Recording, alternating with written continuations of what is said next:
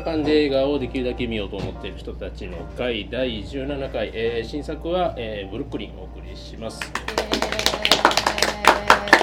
えー、とちょっとまずあらすじ紹介させていただいて、い、つものコーナーに入っていきたいと思うんですけど、えー、とブルックリン、えー、と1950年代初頭ですかねあれね、えーとまあ、アイルランドに、えー住んでるエイリッシュっていう女の子がいるんですけども、まあ、お母さんとお姉ちゃんと一緒に住んでたんですが、まあえー、とアメリカニューヨークは、えーブルックリンにありますあのところですねあの神父さんのつてをたどって、まあ、移り住んで暮らすんですね。でまあその中でいろいろ成長してあの、まあ、そこの現地の生活に慣れていくエリッシュなんですけどもある日突然、えーお姉さんが亡くなってしまって、えーそこで、えーどうなるのかというような話になるんですが、えーっとまあ、そんな映画について、えーっとみんなでお話ししていければなというところで、えーっとここで今月の映画とお酒のコーナーです。はいこのコーナーはチーズワインバーミモレットのオーナーのんちゃんが新作課題映画にちなんだお酒を私部長のおじに飲んでもらって感想を聞くコーナーでございます。はい今日は何でしょうか？はい、でその前に今日の BGV は雨に歌えばなんですけど、あの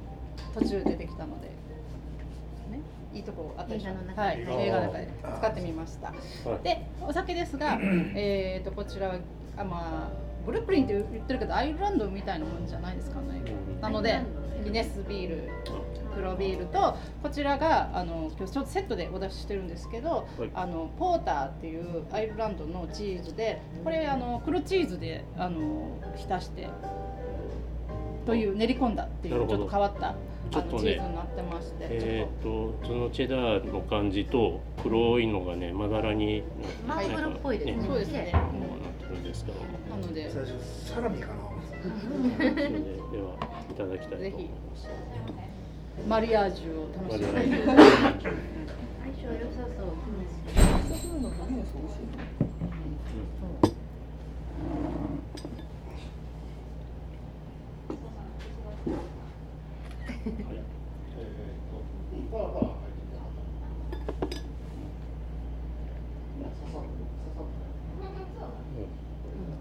あ、無音はダメですね。えっとやっぱりあの黒ビール特有のコクというか旨味があるのと、それがねやっぱりビあのチーズの旨味とそのビールの旨味っていうのがこうあ相まってていいなっていう感じ。えー劇中だと黒ビール特に出てきたっていうの僕印象深かったのがあのそこです。あのクリスマスのそうそうパーチーの時に後ろにあのあれ琴かなんかの、まあのエイリッシュのボランティアをしてね、あの要はホームレスの人にあの食事を振る舞うっていうあの神父さんのところでやるわけですけども、あの後ろにこのなんかマークもね、あったし、ああったのその。ギネスの。マークがあって、あこれあハハープなんですよね、そうそういいですよね。ハはい。なんかあの人形綺麗でしたよね。うん、あ、あの歌、ね、おじいさんの。あれプロあれプロの人あれプロの人、確かパンフレット見たらそういう風に出したと思うんケルトのなんかそうですね。あね、ゲール語特有の何とも言えない響きがありますね、あれは。聞いたことないけど、あれを聞いただけでこう懐かしくなって、なんか懐かしいのはなぜだろう。懐かしくなって涙が出そうになるという。なぜだろう。ちょっと民謡みたいな感じせん。でもないですよね。うん。ではではお集まりの皆さん。は、えー、皆さん。ご覧にはなってきてますでしょうか。はい国人来てますか。私今回ちょっと、はい。あのあ。あれなんですけど。男子の方から先に聞いた方がいいかな女の状況物語なんで、先に男子から聞きたいなと思うんですけど。じゃあ。男子でおじからいきますけど、僕はまああのなんかすっげえ身元のこと言うとなんか冒頭の入りなんかジブリっぽいなとか思ったりしたんですけど世代的な感じもしてなんか弱気そうな女の子がなんか旅に立ってみたいなところでそこでなんか強めなお姉さんと出会うじゃないですか船のところで。なんかそこら辺から話が展開しててっていうのはすごいいやなんか魔女の宅急便みたいやなとか思いながら 見てたんですけどなんか、まあ、前半はそう思ったんですけど、まあ、後半はまで果たしてと手すりそう思ったかとそうではなくてなんか結構途中でねあのやっぱり大人になるというかそこからもうなんかどうなるのかなとか思いながらずっと見ててえーっと僕が思ったのがあの帰省してからの一連の流れがすごい辛かったんですよね。なんかアイルランド行ってからあの国が違うけどもうあえて言うともう田舎の閉鎖感というか、うん外堀埋めにかかってる感というかあのきつっていうあの声があの友達の結婚式のとこでおばあ近所のおばちゃんに声をかけられるとことかでもきつって言ってしまってその辺皆さんどう見たのかなとか気になったりはしますね。はい、うん、そんな感じなんですけど。どうどうですか？男子どうですか？ハチさん。っていうかまああの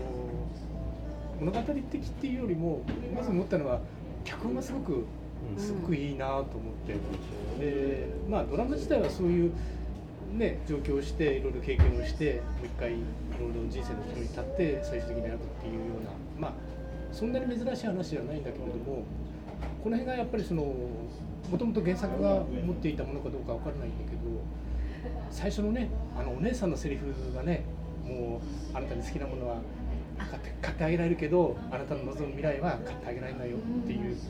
もうここでグッときますよね。こういうセリフって非常になんかすごく普遍的というかもうまあ私自分なんか子供いないからわかんないけど親の持ってるね子供に対する思いっていうのはやっぱりそういうもんじゃないかなと思って、えーしましたしあとはあの脚本にねニック・ホンズミーだったっけ？が入っていて雰囲気的にやっぱり17歳の少年とかああいったところとなんかすごく変わってるような雰囲気があってで最後ね彼女が決断と決意する場面でもあの場面もすごい名場面だと思うんですよね。忘れていたわとか、で当然自分のその名前のうんぬんかっていうところからひっくり返してね、ここはこういう年だったらさっきの話じゃないですけど、ここはどういう年だったか忘れてた。で最後自分の名前を言ってパーンと席を立つっていうあの辺のかっこよさとかねなんか一つ一つの場面がすごくやっぱりいいなと思いました。まあ彼女のねやっぱり魅力がすごくえー引っ張ってるっていう部分は多々あるんですけれども、うんやっぱり私はこの脚本脚色がやっぱりすごく惹かれたなと思います。えーとでは続いてどうですかリクさんは？あリクさんどうです。かえっと、まずね、うんと僕、昨日、え昨日かな、えっと、昨日ギリギリ見たんですけども、えっと、実は水曜日も一回行ってて、えおかしいなあ、そうか、いや、あ、そうそう、それでいいね、それでいいんですけどね。あ昨日、そうそう、昨日見た。あ、ごめんなさい。ちょっとね、あの、酒の加減で記憶が今、おかしくなっなっていう、はい、まあ、ごめんなさい、どうでもいい話を。水曜日に、まあ、水曜日たまたまそのまあ残業をできない日だったんで、まあ、時間が空いたと思って行ったんですけど、えー、と水曜日っていうのは実はレディースデーでそうですね。ついてチケットカウンターに行ったらブルックリン完売というまあ、まあ劇場小さかったせいもあると思うんですけど1日2回しかなくて。でね完売っていうことでもう次何見ようかって、まあ、散々悩んで、まあ、さっき資料館見たんですけど。でええ。でまあまあそれは置いといて、まあ、とにかくそのことはお伝えしたん。やもうレディースデーに完売した映画っていうねほど。レディースデーまあやっぱそうなんやって。レディースデー資料館はあの特にそう特にレディースデーとか関係ない。レディース感なかった。レディース感なかったですまあ、強いて言えばそのこうさっき言った高校生だから、ね、若い子たちが男女混合やったんで、まあ、関係あったのかなっていう気がしたけど。そうそう。でまあ、きまあ、見たのは昨日で昨日見見た感じだとなんかなんかよくわかんないですけど OL 的な人がガッて来てるんかなと思ったら割と老若男女っていう感じでもうもう本当にねあ結構ね7割ぐらいでしたっけね。あの夕方7時の回ですけど。でえー、とそれで結構なんかねばらけてるんです。あんまりこう偏って年寄りばっかりとか若い人ばっかりとかそうは偏ってるっていうわけじゃなくて、まあ、ばら割とばら本当にばらけててっていう感じで 結構なんか割とどういうんでしょうね。あのあんまりそういう特定のじゃなくて広くなんかこうアピールしてるのかなっていうのがあって。で、まあ、映画なんですけど、まあ、話としてはまあいくいくつえーとまあねあのえー、ダッシュさんも言ってあったみたいに、まあ、あのよくあるといえばよくあるその、まあ、田舎から女性が出てきてっていう話なんですけどやっぱりその最後選択するっていうことでこうあのなんかどっちに行ってもこう仕方ないなっていうかで、まあ、ちゃんと思わせるように、まあ、あの話を運んでるんですけどもなんか一方的に何かあのこいつが悪いとかこの人と結婚したらなんかすごいあかんようになるっていうんじゃなくて本当に当分になんかどっちにも幸せやるけどどっちにしたらいいんやろって見ながら本気で悩むようなその絶妙のあのなんていうかそのあのその道具立てというか人物配置とか演出であったりしてそこのところ本当にあの、えーと、でそして最後やっぱりこうそういうのがあって決断するシーンっていうのは本当に、まあ、まあ素晴らしいシーンだったなっていうふうに思いますね。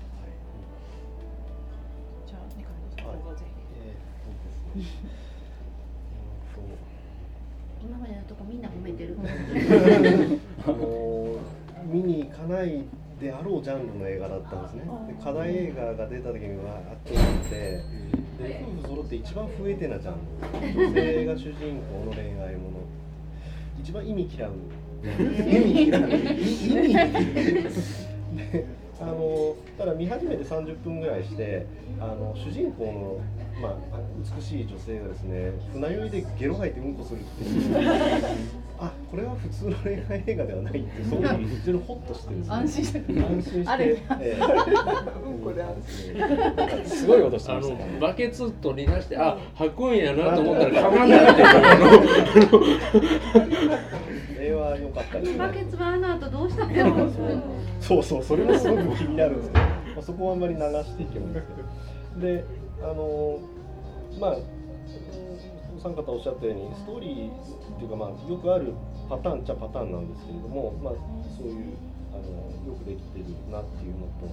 あのちょっとこういうところなんであえてその話題を出すと非常に気になったのが服と色なんですね。普通その僕その頓着な人間なんで気にしないはずなんですけど非常に気になったのがおそらくはアイリッシュだからという理由でグリーンのコートをでしかも貧乏だからずっと着てるんですね彼女。でそれがやがて黄色のブラウスを着るようになってそれから白のブラウスを着てで緑色は水着の色として引き継がれるんですで田舎に帰っても同じ水着を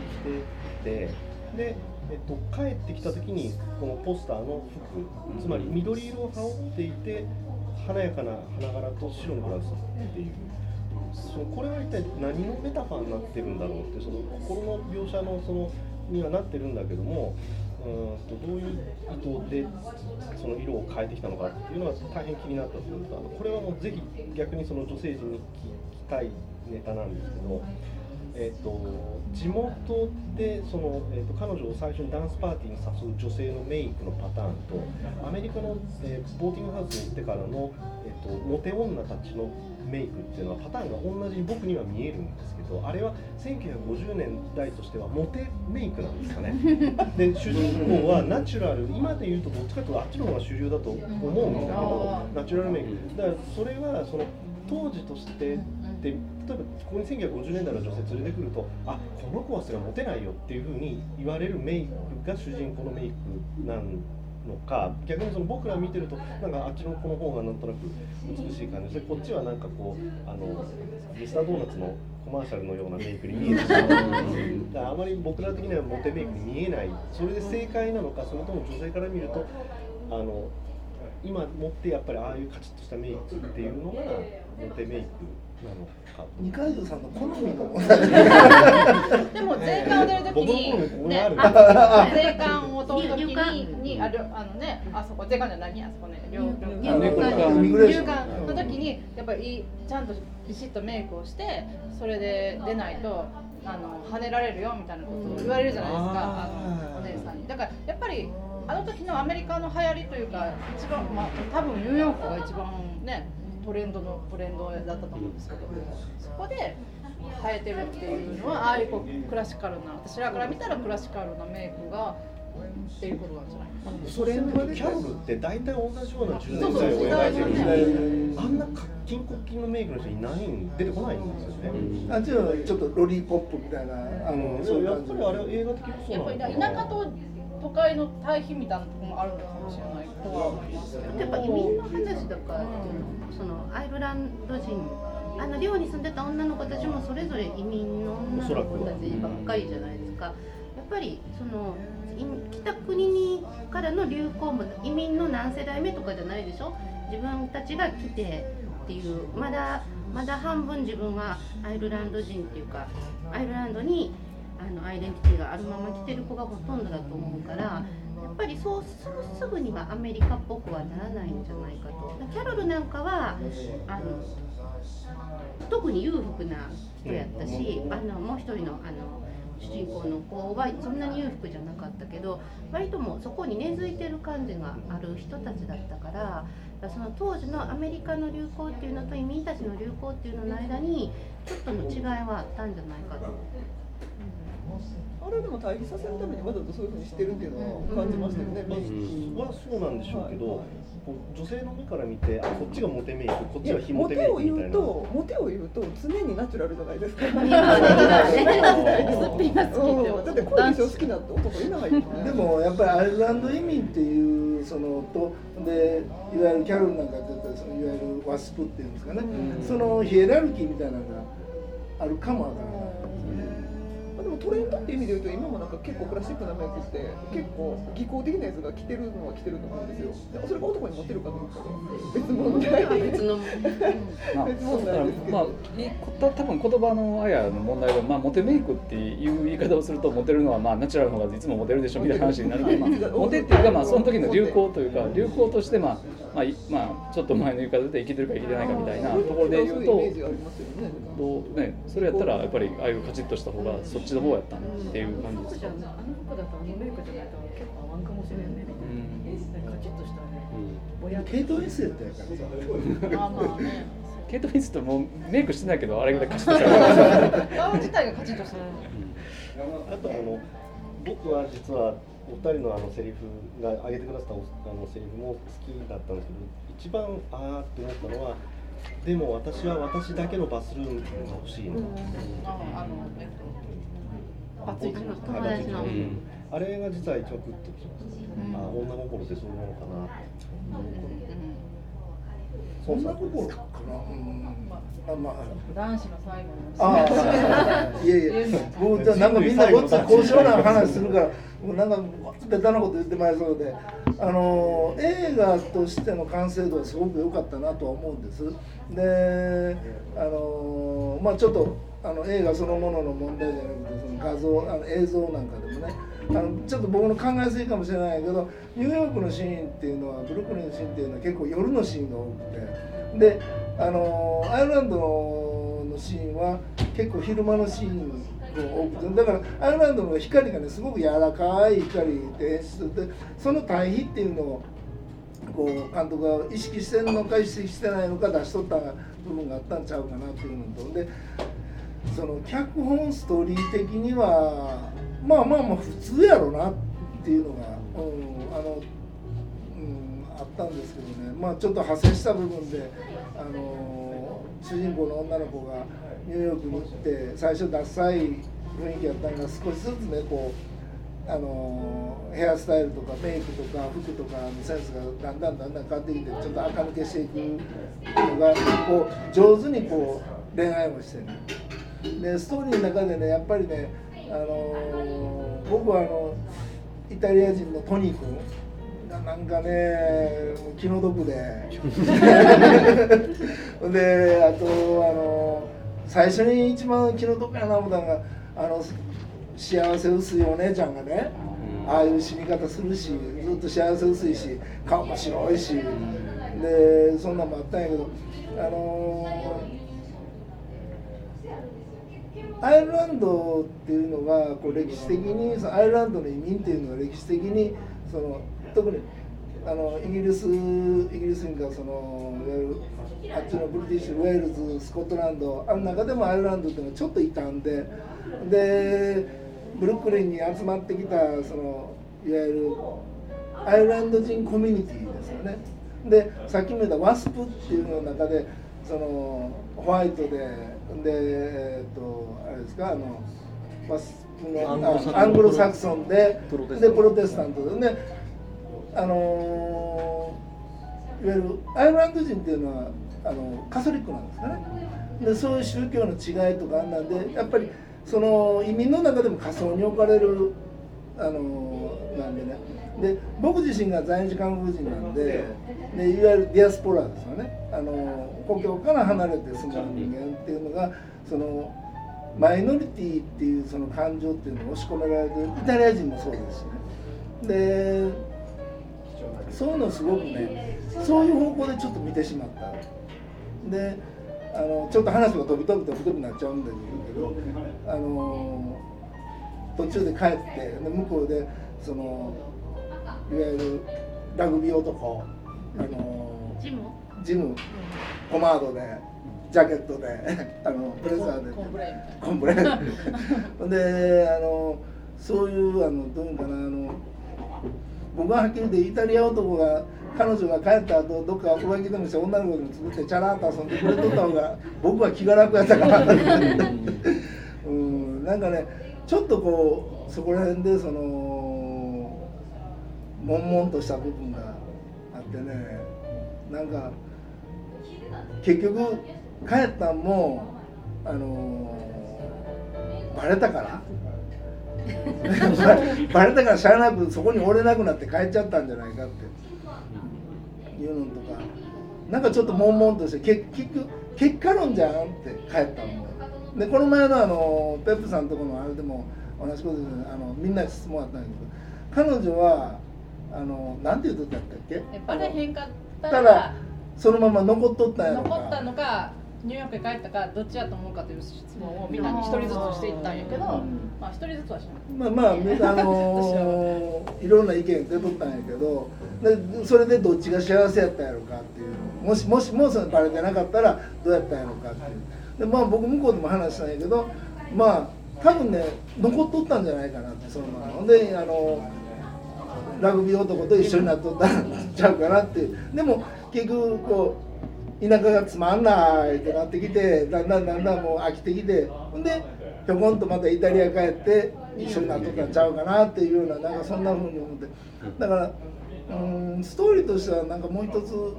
まあまあ別に普通の話じゃないかなっていう。映画全体としてはまあまあ佳作かなっていう感じで捉えましたけどね。あれでも結婚してたってのはやっぱり一つの答えだよね、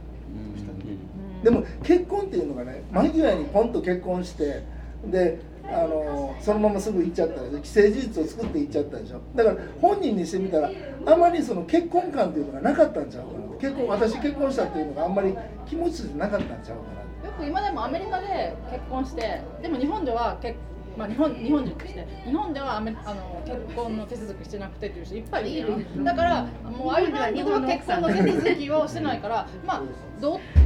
や結婚はしたけどどうってことないっていうふうにも思えるなと私は思いながら。見ててただ彼女はそう、ま、割と真面目な人っぽいしきちんと教会にも通ってそうな子なので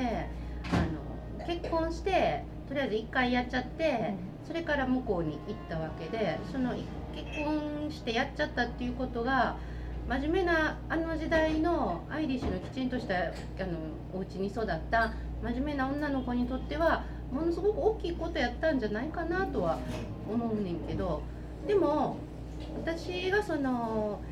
例えばこうハチさんとかが言って最後に私の名前はなんとかかんとかその結婚した名前を名乗ってすごく毅然した毅然としたいい女のしっかりした立派な人のような終わり方をしてるけどそんなしっかりした立派な人やったらなんで戻った時にずっと結婚したことだまし黙ってて、うんうん、要するに周りを騙してたわけですよね。うんうん、でこう外堀を埋められるのが辛いってあの部長は言ったけど自分が言わないから埋められていっただけで、それどっちかっていうと自分からそのいい男の結婚相手としてみんながどんどん自分を押し入れるのをあのニューヨークでの結婚してる事実のことは気に病みながらもいい男がどんどん自分の方に来て求婚してくれそうになって周りもそれを認めていってっていうのは彼女が自分でそういう状況を作っていったわけであって要するにこうふらふらとっちつかずにいたわけやから最後に、まあ、はっと目が覚めてあのちょっと今の自分がやってきたことに対して目が覚めて心を入れ替えたのかもわからないけど彼女がずっとそんな立派な人やったとは私は思わないしバレなかったらどうなったかは本当に、うん、分かんないですね。そのでもねずっと、まあ、性格から考えて騙してそのまま結婚するっていうことはできなかったんじゃないかなとは思うんでそこまで悪い人ではない。あのフラフラはしてるけどだからいずれどっちにしてもバレてでバレた時にその相手の出方ですよね。もうその過去はいいからって言ってくれる男かそれを聞いてショックを受けておばさんになって結局彼女はすごすごとアメリカに戻ってそしたらトニーは別の女の子ととかそういうことになるか分かんないけど。最後にね手紙1個ポンとドアの下に置かれてそれも「えー、帰ったん?」って「えな何?」って。あれは辛いよね。であとやっぱトニーから来た手紙を読まずにしまうっていうのでもう完全に気持ちがこっちにアイルランドでのあのお金持ちのイケメンとの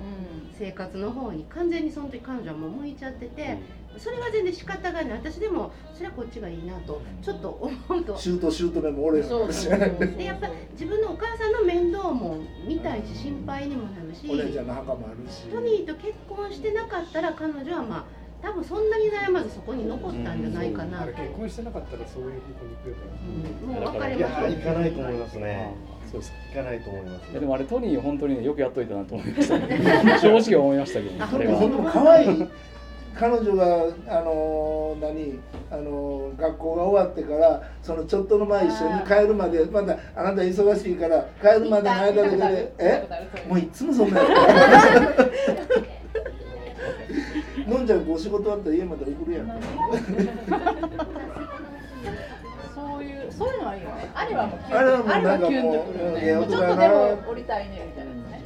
ほんまにへまあただの偏見ですけどほんまにイタリア人にして当たりっていうねこれ以上ないぐらい当たりですしただ偏見ですけど。野球の話も我慢してね。そう。そうそうまあ阪神の話せえへんみたいな。関西人やけど。関西人。そういうやつやろいやあの8歳の弟がええな しかも頭がいいとか勉強ができるというね、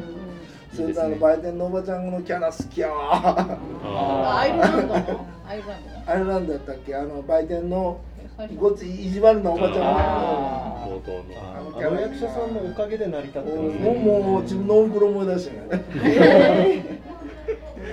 とあの下宿屋さんの寮のお母さん、あの人は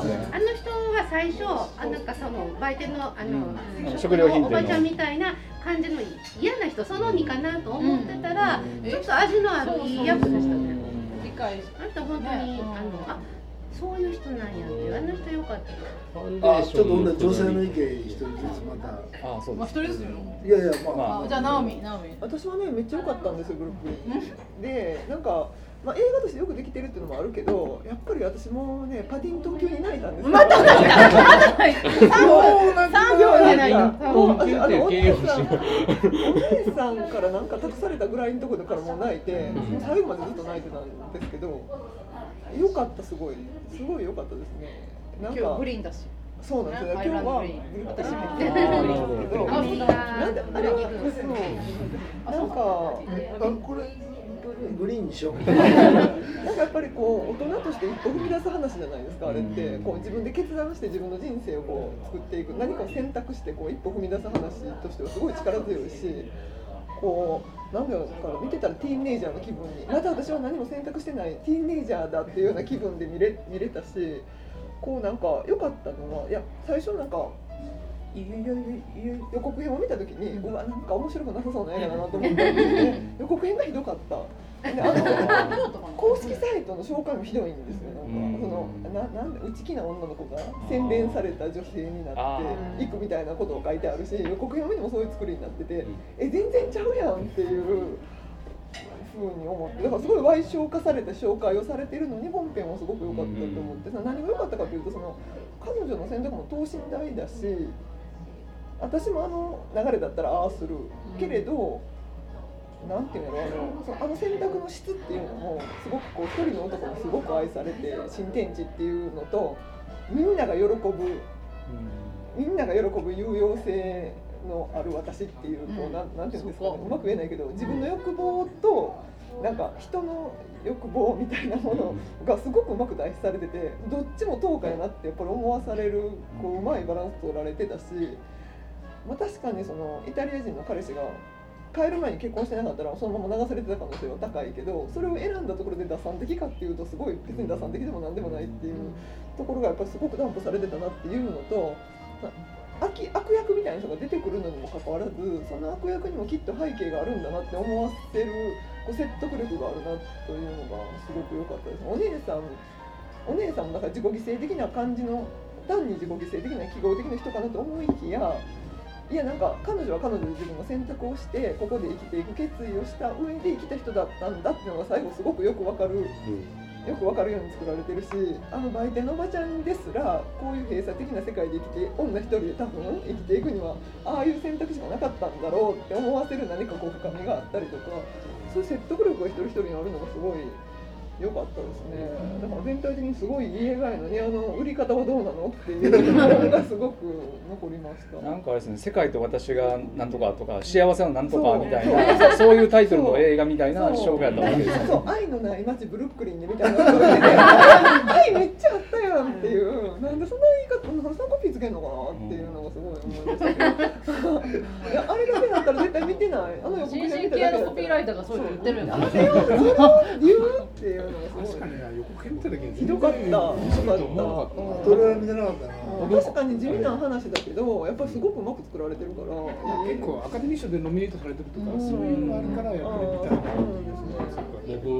もう見ないジャンルやったんであえて情報ゼロで見に行ったんでその予告編も見てないんですそんな感じやったんですね。ここの課題作を見たらえー、何これって思って。主演女優の名前も入れずに。あの予告編を見て予告編を見てなんかその物語的につまんなさそうやなとは思ったんですけどこれなんかあらすじしょうもなと思って見に行ったら。結構いい映画っていう予感はするなって。やっぱその絵作りとか、その女優さんのなんかこう魅力とか、そういうのはやっぱり予告編でもちょっと見れたから多分話はもしかしたら最後までしょうもないかも分からへんけど映画自体は案外丁寧に作られて面白いかも分かんないと結構ね期待してるんですよ。エピソードがだから結構その行く時のあの船酔いのシーンとかさ、ああいうのもあんまり他では描かれてないよ。うな締め締められちゃってるとかってああいうのはゲスバっていうわけじゃだけど。でもこうあとニューヨークに行ってから思い出す時にああいうのがこうつらみとなってこのフラッシュバックするみたいなのがリアリティあるなっていう感じがした。私もあそこはすごいあの2回目の帰省から帰る時に新しい子に教えてあげるところでもすごい綺麗に回収されててあそこはもうすごいスカッとしたところですよね。例えば田舎から出てきた経験のある人はやっぱり多かれ少なかれ共感する部分がすごいあるから田舎の閉鎖性の描き方とかこう離れたと思ったらやっぱり離れてなかったみたいななんかね農協の人に見られてたみたいなああいうこう嫌味嫌味嫌味つらみが結構うまく出ててグッときましたねああいうの。清水さんはじゃあどうですか、そうですねあのこう最初にシアーシャローなんちゃんを見たのがラブリーボーンだったんですよ、あのピーター・ジャクソン監督の。であの子もその時から上手だな思ってたんですけど、あ上手なまま綺麗なまま大人になったなってちょっとそういう意味では、ああいいなと思ったんですとかそうですね。やっぱりあの田舎、あのアイルランドに帰省してからの描写はかなり溝落ちでグッと刺される刺される、でそれでなんか彼女が割とこうスムーズに馴染んでいくじゃないですか、えちょっと待って今までブルックリー最高とかって言ってたのになんでそんなススススってあんた楽しそうにやっとるの？みたいな。え私だったらもう教会で言われた時点でもうへこんでなんかブルックリー帰るという感じでなんかその辺がなんかずっと納得いかないまま。こうアイルランドに見とったんですよ。あれ逆にだから受け入れ付加価値が高まっちゃったんですよね彼女の高い生活を経て、能力も増した、洗練されちゃったみたいな逆に逆にその見る目が変わってしまったっていうところが、ありがちありがちと思います青のワンピース着て、青のこんなサングラス着てさっそうとするんだ。あの あのカルメン故郷に帰るみたいな。あれ思い出すよねなんかでも地味な田舎女としか見れ風景としか見れ見られてなかったのに、付加価値つけて帰ってきたから田舎の人が、逆にウェルカムになるっていうのはすごいありがちだと思って、そこもリアルやなと思いました、会計士として能力もあるし、そう言ったら認められてないのに、なんか他の水をくぐって帰ってきた人に対してこうなんか。こうなんか見る目が変わってもう一つ言うとお姉さんがいなくなってるからもうお姉さんの香りをなんかみんなが求めてるみたいな状況ですよね。そういう映画的な仕掛けがすごいまとめてて、ね、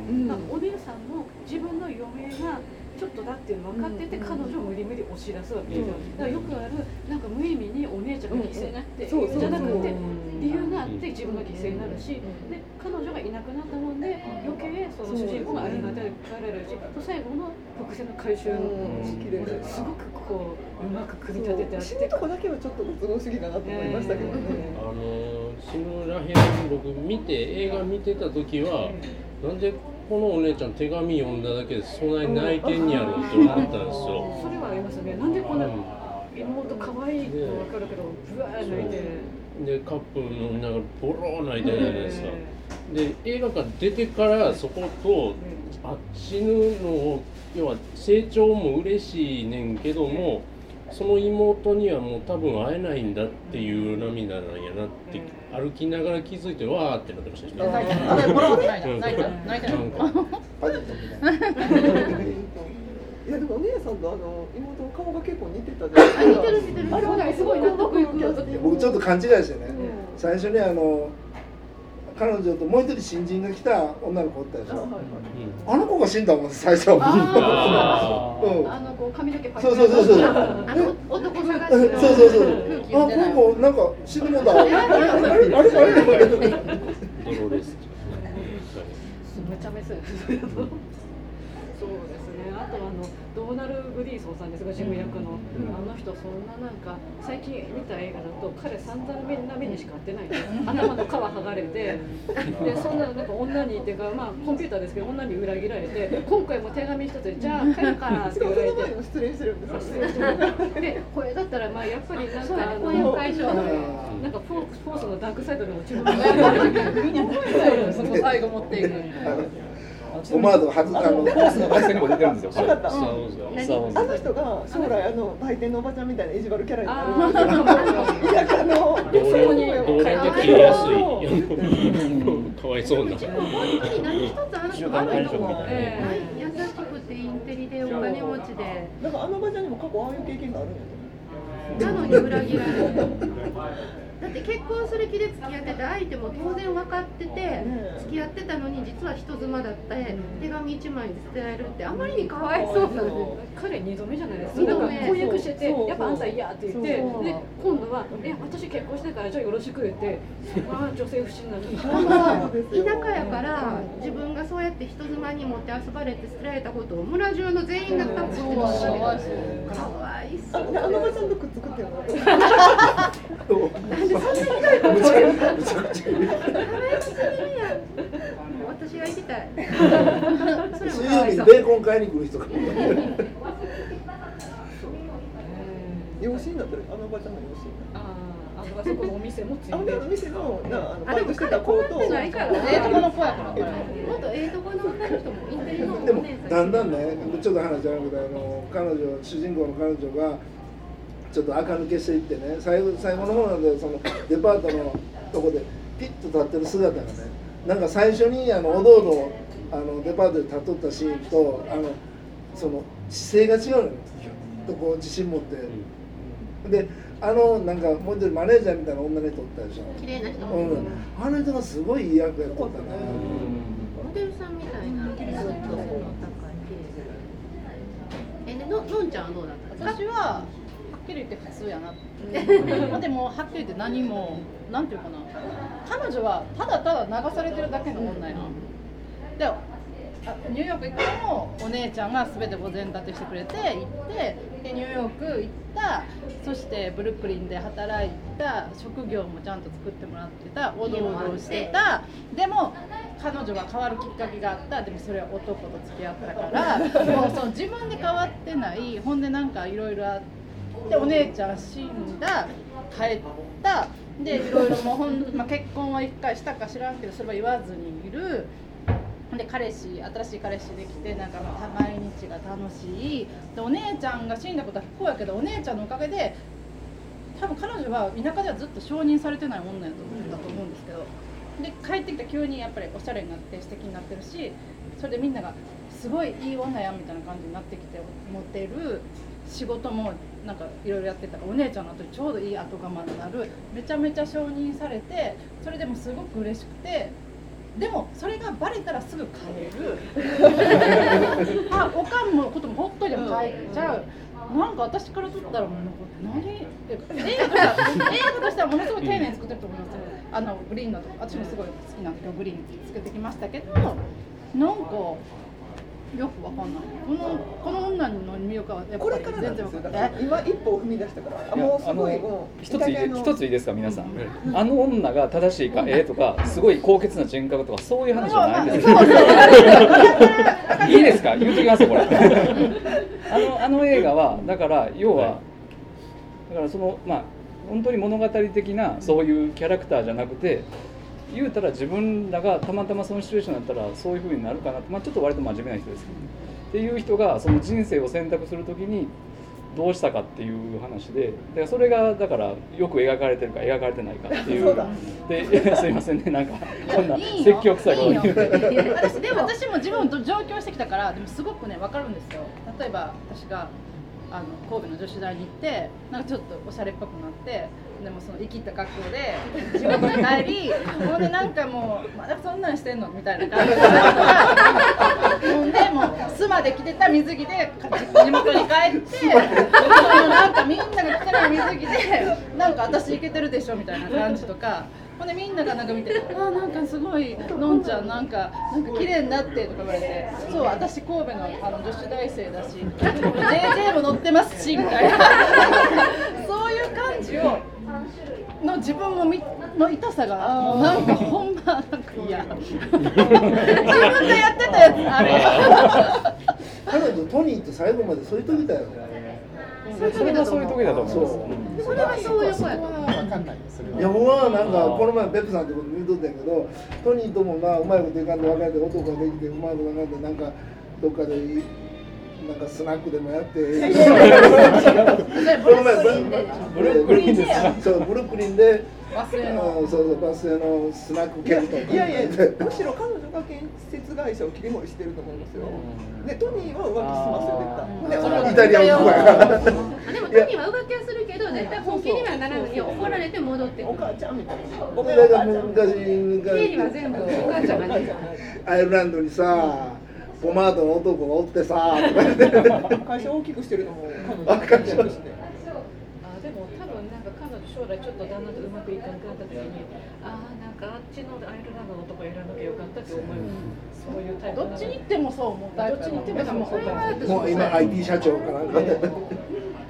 彼女の中では多分アイルランドの男のことは自分が傷つけてしまったかもわからないけどちょっといい思い出で相手の男にしたら最低最悪の思い出だと思うんです けどなんかまあのんちゃんが言ったようにこの子はだから全然特別素晴らしい本当普通の子だと普通の移民の子ででしかもものすごく恵まれた類ですよね、お姉さんが全部やってくれて向こうに行って 家も仕事もあってホームシックになったら慰めてくれる神父さんもいてしっかりした後見人がいて下宿屋のお母さんも理解して優しくしてくれてで仕事もまあそのうち順調になって自分が何したわけでもないけど素敵な彼優しい彼氏ができてっていうのでものすごく恵まれたある意味の女の子の話っていうだけのことなんでものすごい苦難を乗り越えたとかそういうのは全くないのでその映画的にはその小説でも映画でも移民の物語って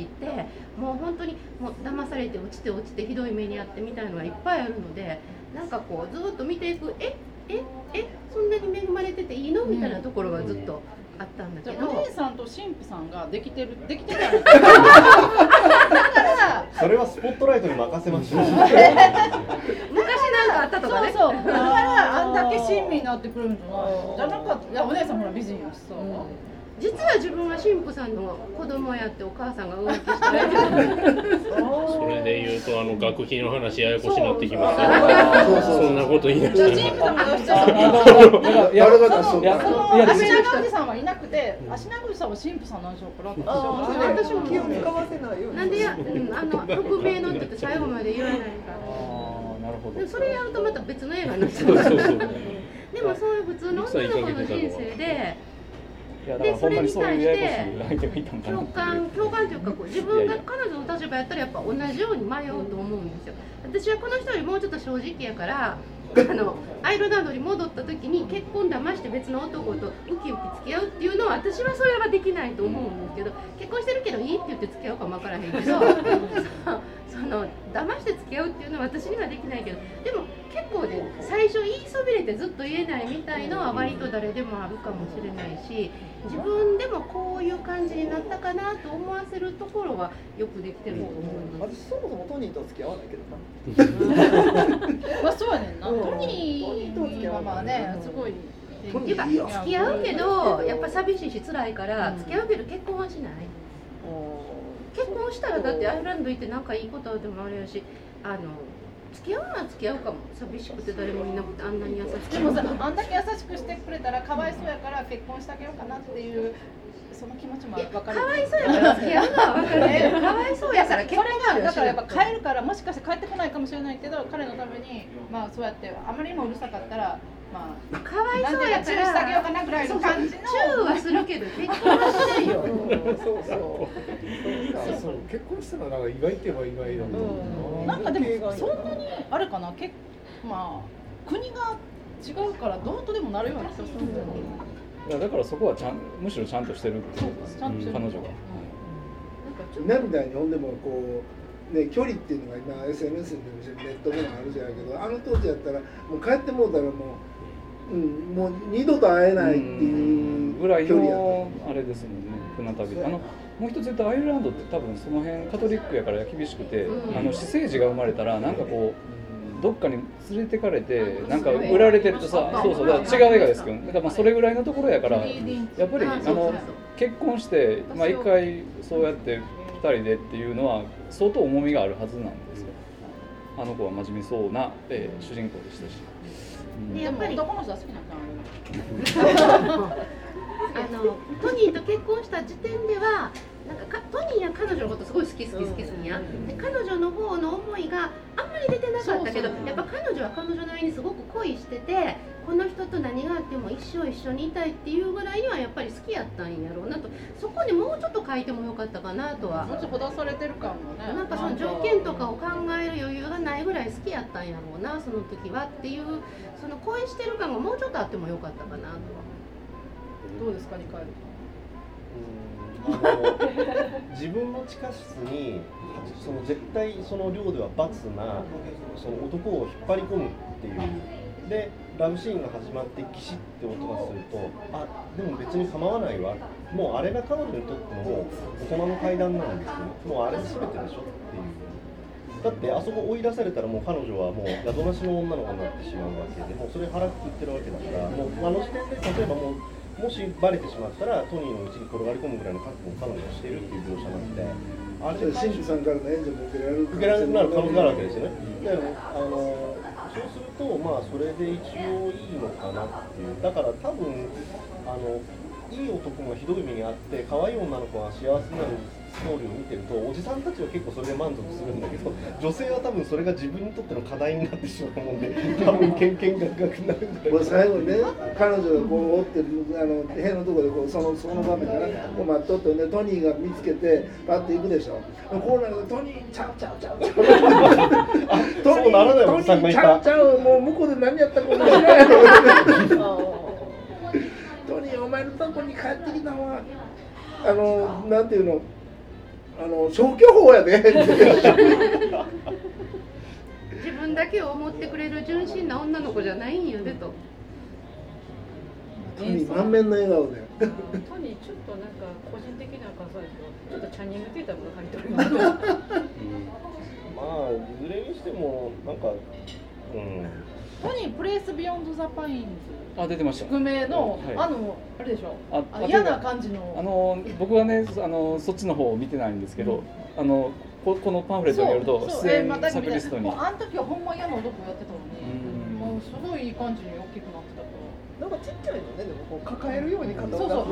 の方が大きい感じ、あの並ぶとねこの映画の中でトニーとヒロインの子とあのヒール履いてるとヒロインの子がはちょっと高いけどまあちょっとヒロインの方が背は低いねんけどどうしても女の子が大柄に見えるからやっぱりこう女性としては自分よりも顔の小さい男の人と付き合うのは嫌やなっていうか 一緒にいる時に絶対自分が大きく見えるやん。やっぱりあのそうなんで 身長だけじゃなくて顔がこの子の方が全然大きい。ポニーがちっちゃい小顔やって、そうねだからこう2人でいるとどうしてもこの人がもう本当お母さんって感じに綺麗な人あれはあやけどのアイルランド編とのあの比較になるようになってるんだと思うんですよ、多分見てくれだけで言うと、アイルランド男の方がかっこいいっていうふうにしないといけないから、最初からそういう設計でキャスティングしてると思うんですよ。でもアイルランドの男の子は背がずっと高かったけどやっぱり2人でいると彼女ががっしりして見えるのは顔が大きいからやと思うよね。だから髪型どうなんですかね。さっきのメイクの話もあるんだけど。顎がこうここがなだらかなんですよねこのラインが。あのね首が太くて短いのこの子は。だからこうズゴッと見えるのよ。そうそうそう。大きいね。だから自分よりも顔の大きい男の子と並ぶ方が見場はいいよって。そうなんだ手手挙げてる人が一人そうさんさっきのそのあんまり好き好きの描写がないっていうそのトニーに対してっていうのはやっぱりあのかえってまあ同じようになんかまあ言うたら天秤かけて迷わなあかんからあんまりトニーと好き好きになってたら迷う理由がなくなってくるからだからだから同じバランスになるようにっていう。構成としてはそうなうん。そういうのが。であと「I love you」って自分で結局言ってないんですよね。あのそうそうそう「Do you love me?」って聞かれて「Yes」って言ってるだけで「I love you」って言ってないんですよここもなんかまあうまいなと思いましたけど。だからそれが気になると多分のんちゃんさんおっしゃるようにどうしてもこの子っていうのは流されてるっていうふうにあの見えてしまうんだけどおじさんから見るとうんよしよしみたいな。風に見えるんだよねやっぱり私は流されてる女やと思うけどまあただそれも仕方がない。自分でもまあでも時流されたら。代っていうのもね多分あると思うし、そんなね女の人が選べれない時代っていうのもあるんだろうけど私あまりにも流されすぎっていう。か私なんか流されるタイプやから全然。面白いな全然共感したな。まあ、多分ねここに来てる女の人というかまああの、えー、とリリアンさんものんちゃんも割とたた戦って勝ち取ってきたっていう感じやと思うんですよ。で男ってまあ言うたらその社会的な状況から言ったら割とぼーっとして流されてても、まあ、それなりに暮らせてしまったりする状況があるんでやっぱりそこら辺なんか感覚受けと受け取り方が多分根元のところでちょっと違うのかなっていう気がしますけど。もう本当に僕流されて流されて生きてるんで、え ー流れのままにしか生きてないんで、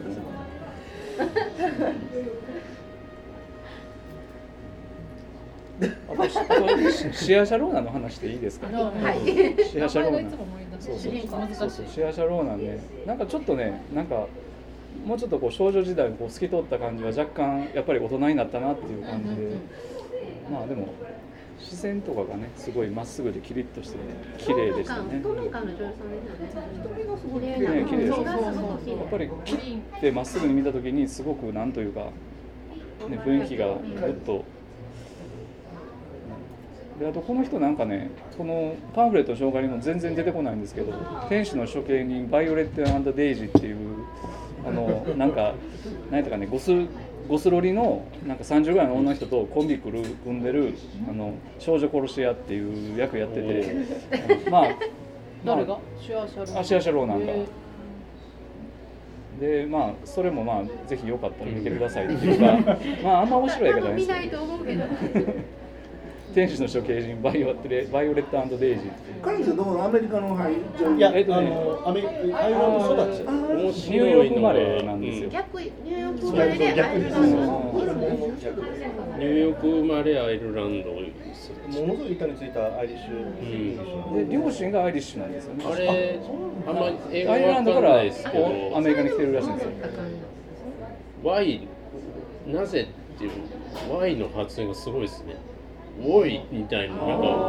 おにあここはもう分かるみたいな思いましたけどね全然違うわみたいな。で名前がもろにアイルランド系の名前なのもいいなと思いましたけどね。そこら辺やっぱり英語ネイティブの人、向こうの人を見たらこう、うん、あるんだよね、僕らがあの奈良の方の言葉と神戸の方の言葉があんまりよく違いが分からないみたいなのと同じように多分これでいいそうか、ソンソンさんはわかるんですね、奈良のこと。もうな、だ高校大学奈良だから。便利弁、便利弁。便利弁。えでからえ？え。は私も奈良ですけど、そんな言い方あ、そう。あ、そうか、そうか。割と汚い。五条やったら、そっちの。なんとか系って言うんですほんま系。そうなんけ、みたいな。きっとそういうのもあるんでしょうね。絶対ね、そういうのがね、あるので。多分イタリアなまりもあったんだろうし、ね。アイルランドなまりってどっちかというとなんか日本人というか僕が聞くとなんかちょっと神秘的な感じのなんかこう不思議な言葉に聞こえてしまうんですけど僕らでも観光映画にとってプサンなまりやったらちょっとこうおちゃらけ系っていう田舎者っていう田舎者やね田舎者っていうだから関西弁かな、タリアなまりっていうのは全然ピンとこなかったですよ、あんまりイタリアなまり臭くないあんまりイタリアなまりトニーのなんか顔つき的にの喋り方の癖みたいのがこの人はロシア系なのかなとか一瞬思ったりもしたんですよ全然違ったんでこの頃パススパゲッティってあんまり食べてなかったのかな。スパゲッティの食べ方が、ね、ソースが飛んだ。あれどなたかご存知の方、あのえーと、スプーンを使うのはあれ式なんですかそれともあれはイタリア人もスプーンなんか子供がスプーンでみたいな定説を聞くけれどもガンガン使ってるやんけみたいな感じでしたね今回。でもあれはそのどうですか？要は全然イタリアイタリアのことを知らない人が、スパゲティの食べ方って教えてるやり方やからやっぱりそういうでもトニーの家の人もみんなそうそうなんですよ。そうまずそれが変に思ったんですよ。あのボーディングハウスでスプーンの使い方一生懸命教えて、本場っていうかそのトニーのうちに行ったら誰も使ってないじゃんっていうオチかなと思った。ん。ですそうかみんなやってましたねそういう。だから私はアメリカ移民の流行なんか、イタリアからの来たアメアメリカイタリア人たちがアメリカに来て、イタリア人の目がなくなってこれの方が楽やんで食べ始めた。イタリア人から始まった。あのトニーの家がトニーあの兄弟が2世かもわからない、うん。うん、イタリア人そうやね、もうもっと早くから移民はいるからね。僕ら先ほど韓国のことばかり言ったんですけど僕ら3世やからもうやっぱり食べ方っていうのはやっぱり日本人やねすごく。一世の僕のおじいさんがおばあさんはもう韓国人の食べ方しやる、絶対持たないし、うん、僕らはやっぱり持って食べるから、誰かイタリアの人がいたら、ほん。まのイタリア人はどうイタリア人イケメンとかがいたら。ニューヨークでイタリニューヨークでパスタ食った人。いらっしゃいました。ら ぜひご一報メッセージねいただけたら。ナイトスコープ的な。っていう話スタローンがどうやって食ってるかですね。ロッキーバルオアがどうやってパスタ食ってるか。ロッキーバルオアが麺類食うシーンを見た記憶がないですね。ボクサーは麺類食わないかなってグランブルーはスプーンが出てきた記憶がないグランブルーではそうだコロンボが麺類食うシーンはえっとね美食の報酬であったかなゴッドファーザーはではあったなんかよく全然食べるイメージがないゴッドファーザーまあ食べるシーンあんまりソニーの家でみんなでなんかイタリアンレストランで喋っててそこバーンってなんかこう収益に来るとかそういうシーンもありましたけど、レオンは？レオンは？あレレレオン。食べてない。スパゲッティで印象的なのはオジー部長の笛ってのはあのセブンでスパゲッティの中に顔つくシスパゲッティじゃないけどまあちょっと全然違うんだけどあの自転車泥棒ではい、あのピザを食べるあの。スパゲティちゃうやん。スパゲティをだけであのちょっとアメリカでグランブルーじゃだから言ったじゃんあれはあの、えっと、エンゾのお母ちゃんが作ってる山盛りのオイルパスタをみんなでフォークだけで。フォークだけで。野沢ニューシネマパラダイス食べるしああとあのあれフランス人はアデル。アデルはアデル。スプーンは使ってなかったけどフォークだけでガシあれこそしょっちゅうパスタですね。でもあれフレンチですねフレンチ。パスタ探しの旅に出ないといけません。誰かください。お手紙もらおう。はい、誰か見て。あ、そうそう、お願いいたします。ニューヨーク自身でください。イタリア人。の。お聞きの方でいらっしゃいましたらニューヨーク弱者の私たちに。ニュニューヨ本場ニューヨーカーはニューヨーク語はあのスプーン使うのかと。あと本場のイタリアでは、はい、よろしくお願いいたします。ということでということであのブルックリンでした。